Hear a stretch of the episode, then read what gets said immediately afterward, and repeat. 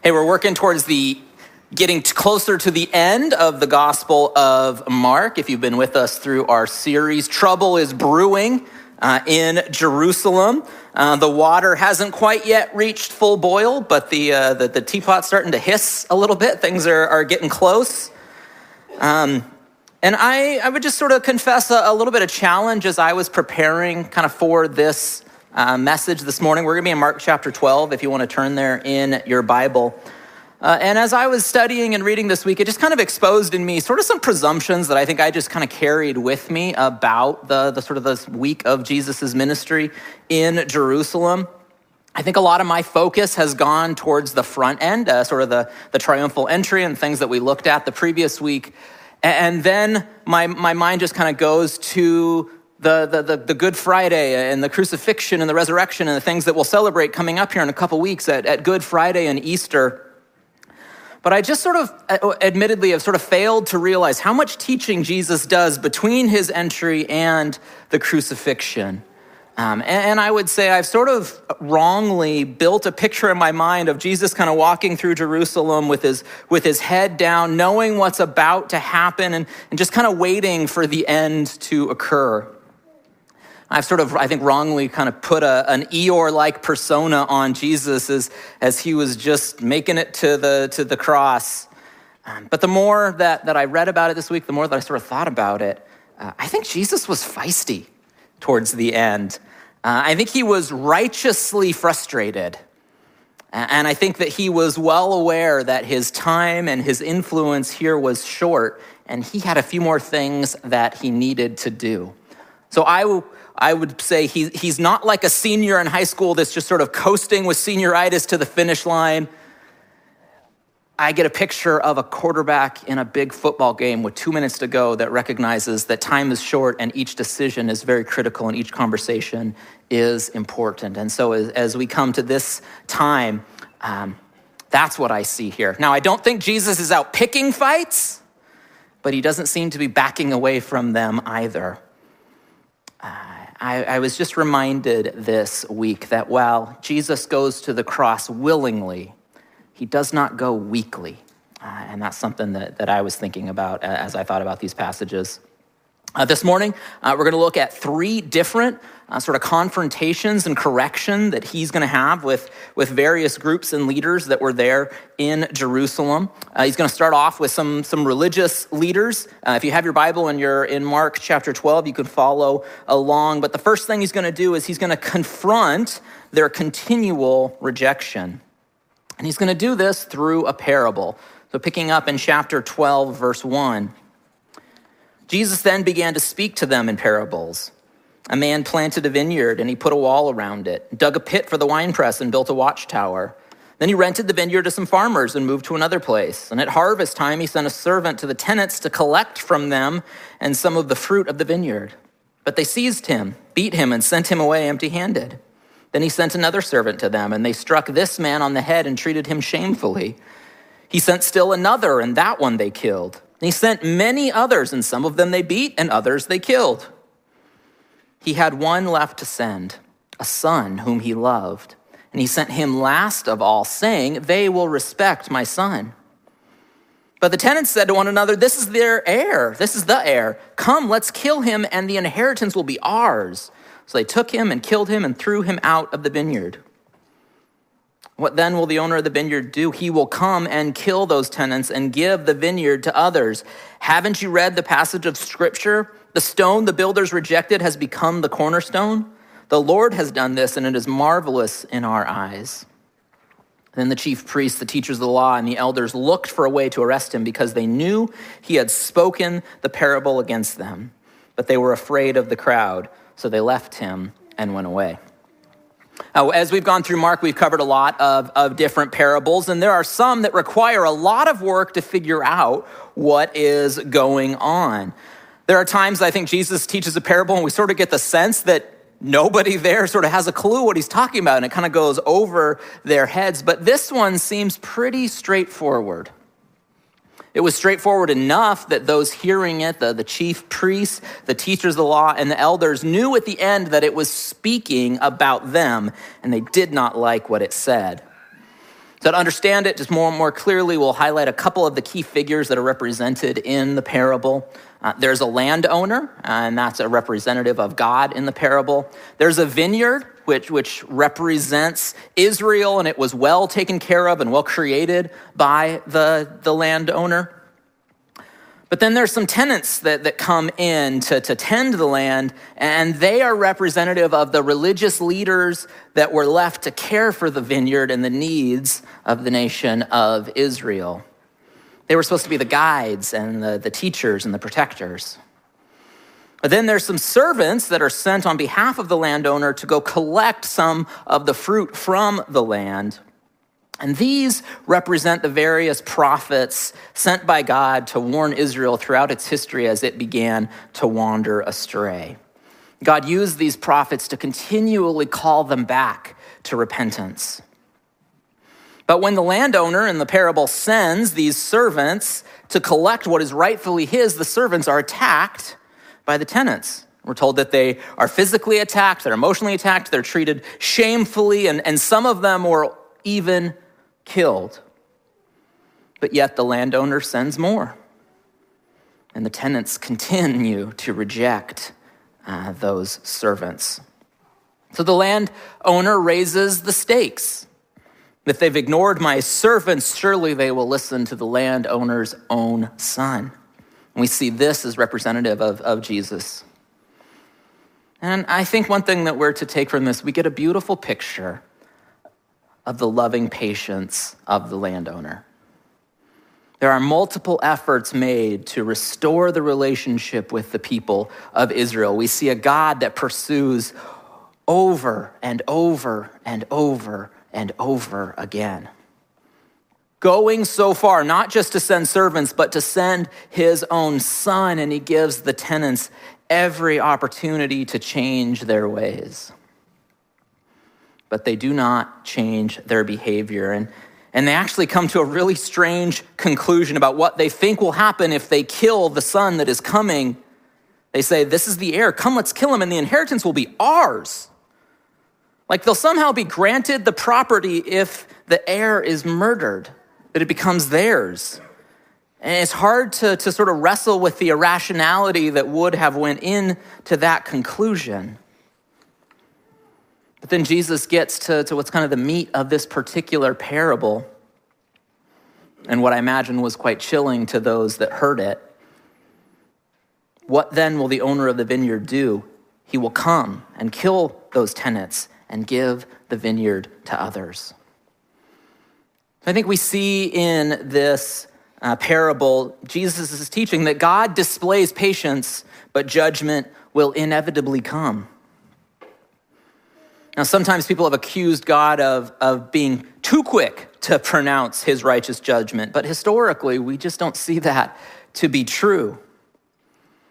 And others paint God as this uncaring figure that doesn't smite nearly as often as he ought to, and he just lets sin linger for far too long. This parable reminds us of that balance, that God is unbelievably patient, but judgment and justice will inevitably come. The Apostle Peter mentions this in one of his letters, 2 Peter 3:9. The Lord is not slow in keeping his promise as some understand slowness. Instead, he is patient with you, not wanting anyone to perish, but everyone to come to repentance. See, Jesus invites us to see the story of God from God's perspective. He has been and is lovingly patient. But there will come a point where those religious leaders are held responsible for their continued rejection of Jesus. They want to be Lord of their own little worlds and ignore God's role as true Lord and true judge. And they think that they can get away with it. And they ignore the reality that God's judgment comes in God's timing. The leaders that were there, they picked up that they were the target of these words and they didn't like it, but they feared the people that were there that liked Jesus, and so they let him leave for now. But we continue and we're reading on here, picking up in verse 13, but Jesus just sort of moves right into the next interaction. And it's an interesting team up that we'll talk about with the Herodians and the Pharisees as they work on a trick question to trap Jesus about taxes. In verse 13, later, they sent some of the Pharisees and Herodians to Jesus to catch him in his words. They came to him and said, "Teacher, we know that you are a man of integrity. You aren't swayed by others because you pay no attention to who they are, but you teach the way of God in accordance with the truth. Is it right to pay the imperial tax to Caesar or not? Should we pay or shouldn't we?" But Jesus knew their hypocrisy. "Why are you trying to trap me?" he asked. "Bring me a denarius and let me look at it." They brought the coin and he asked them, "Whose image is on it and whose inscription?" "Caesar's," they replied. And Jesus said to them, "Give back to Caesar what is Caesar's, and to God what is God's." And they were amazed at him. We're going to see in this interaction, Jesus corrects their misunderstanding about allegiances. And they ask a really good question, one that Christians must wrestle through. What should my allegiances be as a Christian and a follower of Jesus as Lord and King? What should my relationship be to the government? And this question brings together sort of strange bedfellows. We see a uniting of the Pharisees and the Herodians. And see that the Pharisees were this ultra right-wing, ultra conservative leader in their day. All the rules, all the time was kind of what they were known for. They hated Jesus because he pushed back against their rules for the sake of rules. He questioned their authority, like we saw in the last parable. And he called into question not their rule following, but their hearts and their motives. And at one point, he referred to them as whitewashed tombs, beautiful on the outside, full of death on the inside. And yet he brings together the other end of the spectrum with the Herodians, and they're a group that we don't hear a lot about, but they were the more liberal left-wing party of the day. They supported big government. They supported Herod the Great, and his authority gave them authority. And so Jesus, to teach against supporting him, would put their position in question. So here's two groups of people. They couldn't agree politically, but man, they sure could agree about Jesus. Left wing, right wing, and they both hated him. Jesus was a uniter and a divider, not a divider. He kept the two, he brought the two sides together. Both sides hated him equally. And they began to flatter him. Verse 14, they said to him, "Teacher, we know that you are a man of integrity and you aren't swayed by others because you pay no attention to who they are, but you teach the way of God in accordance with the truth." I mean, they just wanted to hear from him because he was so wise and he teaches the truth and he stands by his convictions, and that's why they're there, right? And we'll tell you, the Bible warns about flattery. It doesn't say anything good about it. In Psalm, it says this, "Not a word from their mouth can be trusted. Their heart is filled with malice. Their throat is an open grave. With their tongues, they tell lies." Proverbs echoes something similar. "A lying tongue hates those it hurts. A flattering mouth works ruin." And I think that the deepest of all ironies is they say this, "But you teach the way of God in accordance with the truth." They say this to the same guy that they're going to crucify in several days for blaspheming God. I think there is a good biblical warning to watch out for people who flatter. It's clearly insincere on their part. They're clearly trying to set Jesus up and catch him off guard. And the question was good enough. They didn't have to flatter him. They put him in a yes or a no situation, an either and or scenario, and they try to pin him down on a specific answer. Because either way that Jesus answers this question gets him in trouble. Is it right to pay the imperial tax to Caesar or not? Should we pay or shouldn't we pay? Because see, at this time, Jerusalem was under the Roman authority and the Roman occupation. The religious leaders of that time saw support of the emperor through taxes as funding their oppressors Every dollar you pay goes to fund the military machine that is oppressing the Jewish people. So to say, yes, you should pay your taxes, ran the risk of angering those, the religious leaders that were in opposition to the Roman occupation. But saying not to pay your taxes would have been seen as a direct rejection of Roman authority, and it would have put Jesus as an opponent of the political elite who derived their power from Rome. So groups like the Herodians and others, it would have brought him into direct confrontation with them. So we see he's in a lose-lose situation. I think we see the wisdom in Jesus and how well he rejected the premise of their question. And I would say, Christians, there is wisdom that we can learn from this, that we would do well from his thoughtful response. Because maybe you find yourselves in conversations with people and they want you to speak on God's behalf in black and white, yes and no, is he this or is he that? But the more we learn about our God, there's nuance. There's wisdom and application of God's scriptures, and we have to be careful not to find ourselves in lose-lose, yes or no, either or situations. And if we aren't thoughtful in our conversations with others, we will find ourselves walking right into sticky situations that Jesus wisely avoided. Because he does go on to answer their question. He just doesn't do it in a way that allows them to run with either narrative that they already had planned to catch him in. Verse 17, then Jesus said to him, "Give back to Caesar's what is Caesar's, and to God what is God's."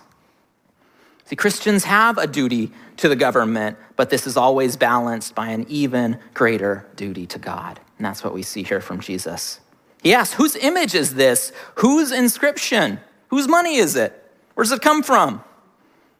Give it back to him. As Christian citizens, Jesus tells us to pay what is due. We don't get to just take from a system without contributing to the system. I don't love paying taxes. I don't high-five my wife when we complete our taxes at the end of the year. I don't know if you do, but I don't love paying my property taxes and seeing that come out of my bank account.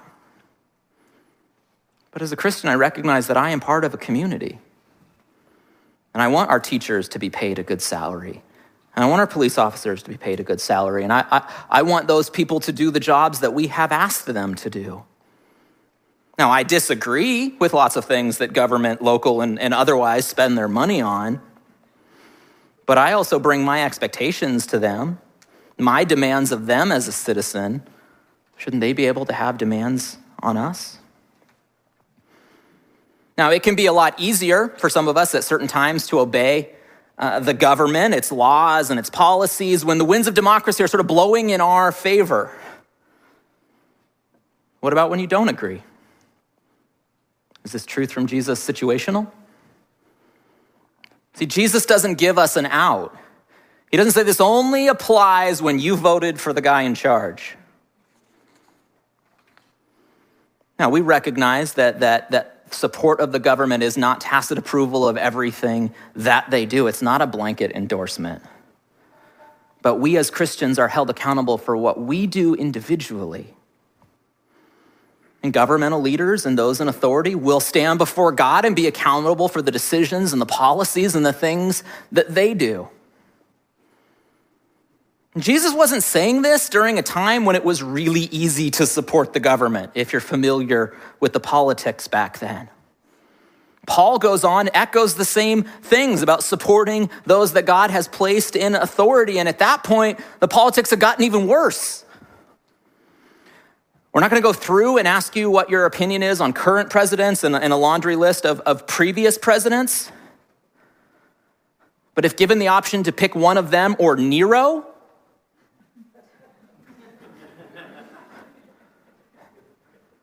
right? And yet at no point did Jesus or Paul say, not my emperor.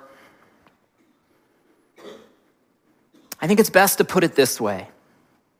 We as Christians are called to obey the government as long as we can. Jesus acknowledges the authority and legitimacy of human government. He's not an anarchist. He acknowledges the state's right to levy tax, but he also puts government's legitimate authority under the authority that God has toward man. Our duty to the government should not and cannot interfere with our duty to our Creator, to our Savior, to our God. Early in the book of Acts, we see Peter and the apostles, and they're running into a conflict with some local authorities, and they speak to this hierarchy.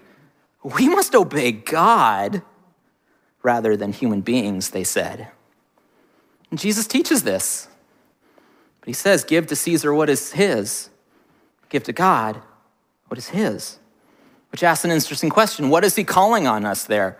What is it that's his that we are expected to give to God? I think we see this rooted back in the creation narrative. Humans are created in the image of God. We are told that we are image bearers of God. So to give to him what is rightfully his is to give to him what he made and he owns. And that would be control of our entire lives. Dietrich Bonhoeffer, I like what he said. He puts it plainly about God's calling on each and every follower of his. He says, when Christ calls a man, he bids him come and die. He doesn't ask for part of us. He asks for all of us. And in light of that, our W-2s and our tax forms don't seem like the biggest thing. See, Jesus puts Caesar in his place, and he places God where he rightfully belongs as well.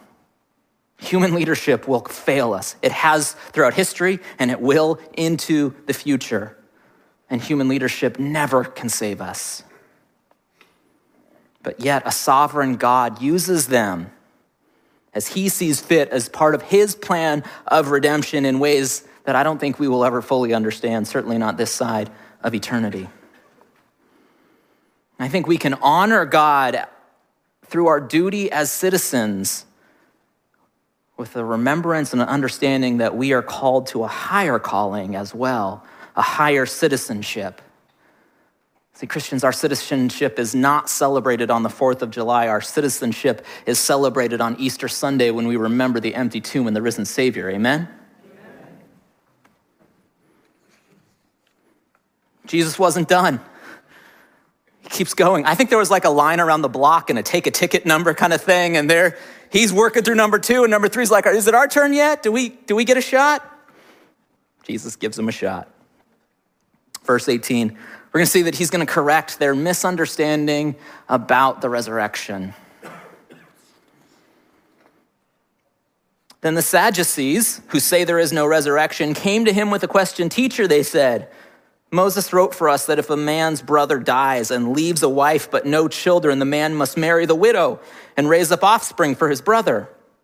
Now there were 7 brothers, and the first one married and died without leaving any children, and the second one married the widow, but he also died leaving no children, and in the same way with the third. In fact, none of the 7 left any children. Last of all, the woman died too. At the resurrection, whose wife will she be, since the 7 were married to her? So here are the Sadducees, they take their shot. Maybe they were feeling left out, like the other guys got to ask all the good questions. But they cook up this absurd situation to create a controversy around Jesus and disprove what he's saying about resurrection. They were a unique group. They had some strong political influence, as well as they had influence in the temple.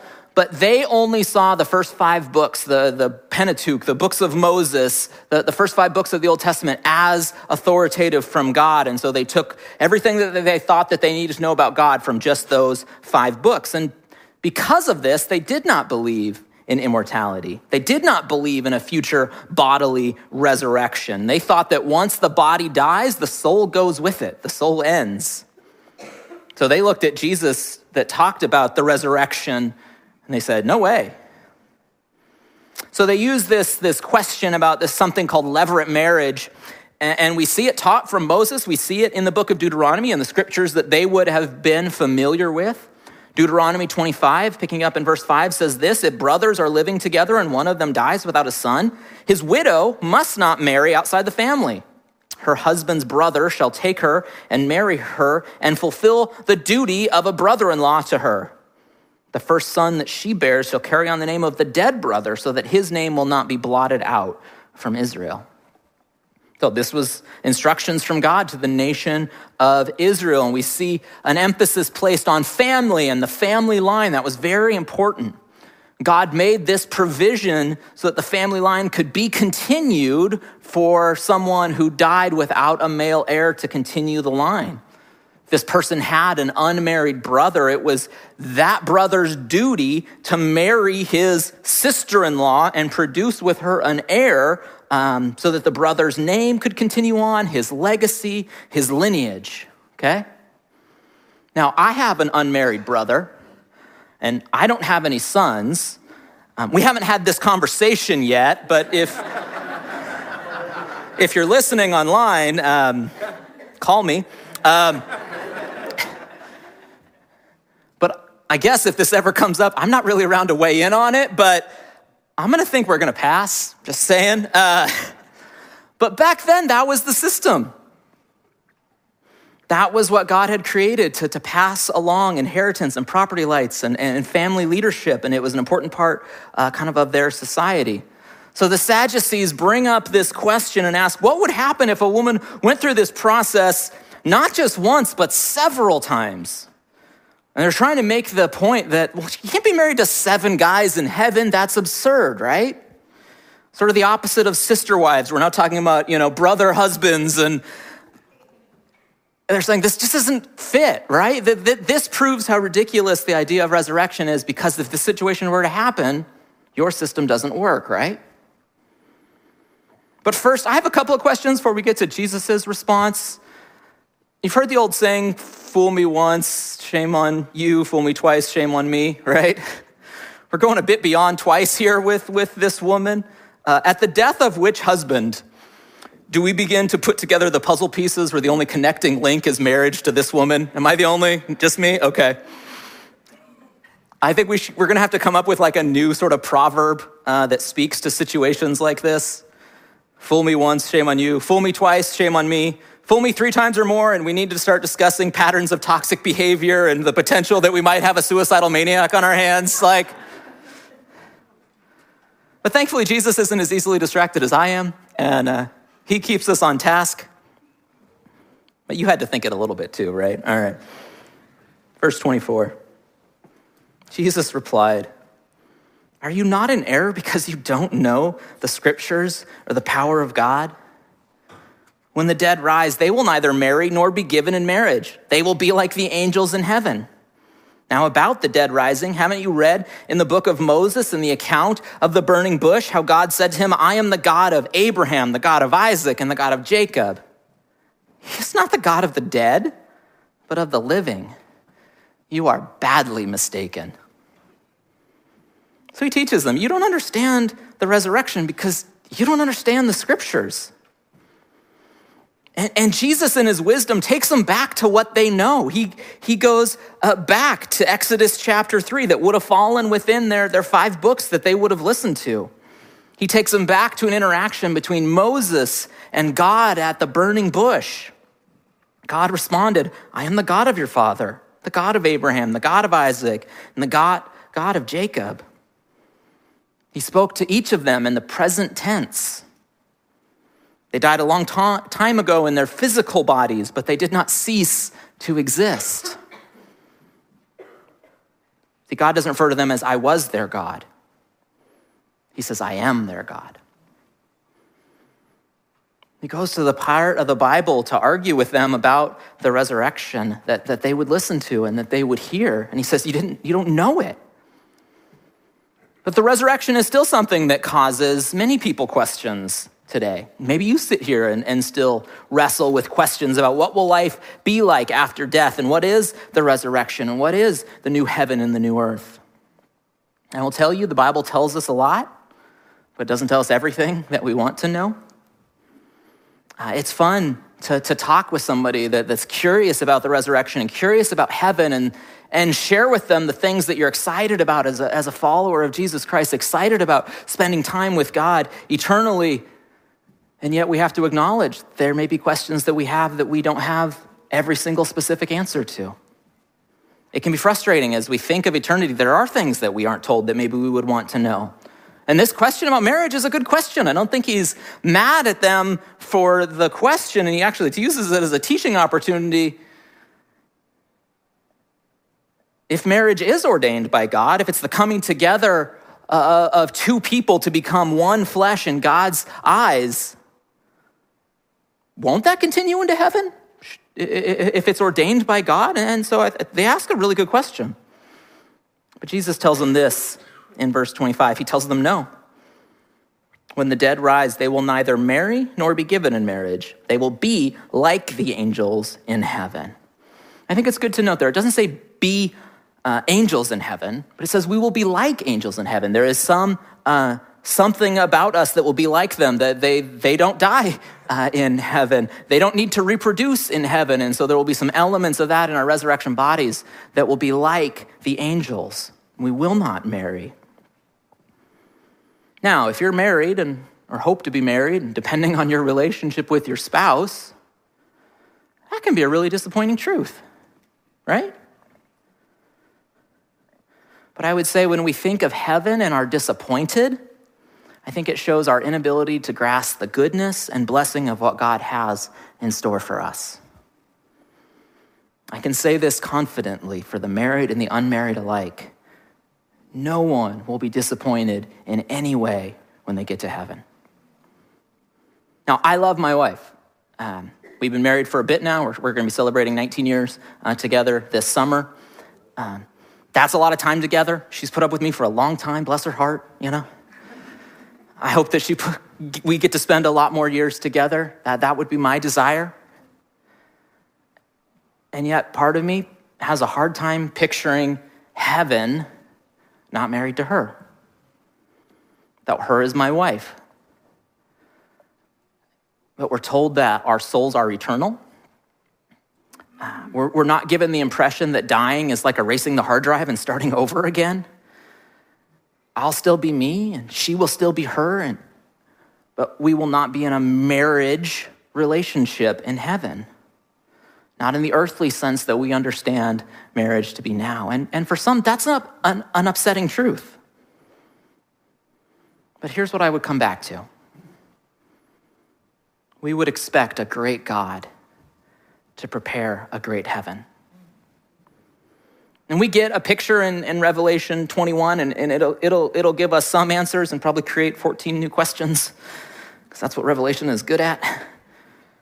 Revelation 21, and then I saw a new heaven and a new earth. And for the first heaven and the first earth had passed away, and there was no longer any sea. And I saw the holy city, the new Jerusalem, coming down out of heaven from God, prepared as a bride, beautifully dressed for her husband. I heard a loud voice from the throne saying, "Look, God's dwelling place is now among the people, and he will dwell with them. They will be his people, and God himself will be with them and be their God. And he will wipe every tear from their eyes, and there will be no more death or mourning or crying or pain, for the old order of things has passed away." See, we can place our trust in Jesus for our salvation, but then think heaven's going to disappoint us? Study your Bible, Christian. That's not what we find. Now, the Bible doesn't tell us everything we want to know, but it tells us more than enough to long for our time in the presence of our Savior. I think the question that we have to sort of ask is, do we let Scripture be our guide? Or do we bring preconceived conclusions that guide us how to interpret Scripture? See the difference? Does Scripture tell us what to conclude, or do we tell Scripture what we want it to conclude?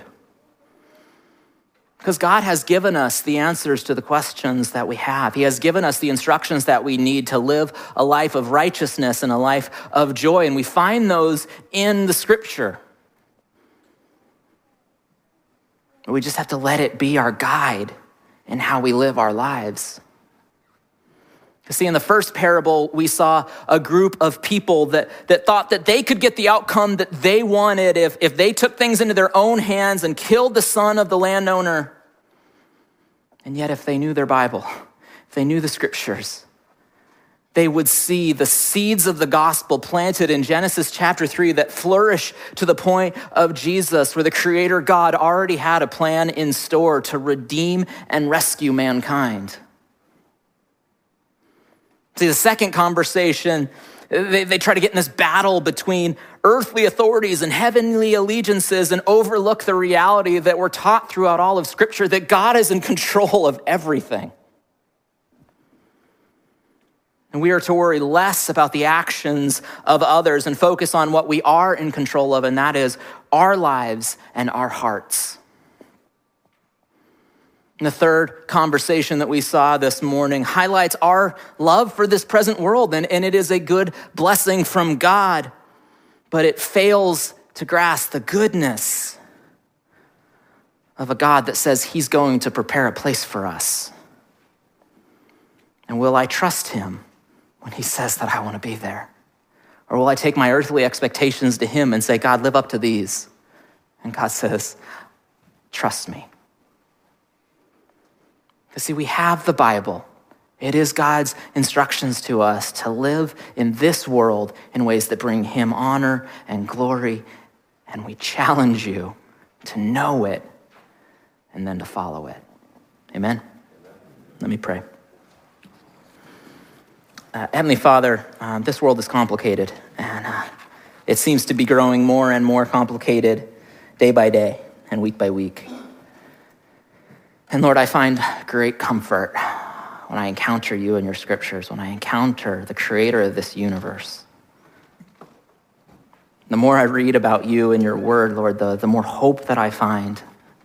And Lord, the more I read about me in scripture, maybe the sadder I get at times, because humanity is broken. We have wandered away from our Creator. But you knew that. You had intended to send your Son to restore us, to redeem us, Lord, if we would be willing to place our hope and our trust in Him as our Lord and our Savior. And Lord, this story is not just told on one page of Scripture, but it's told from the front cover to the back page. Lord, your love for us and your plan for humanity. You are good. Help us to trust you. You have revealed yourself. Help us to find you. You have guided us. Help us to follow you. We ask for your help in the Holy Spirit. In Jesus' name, amen.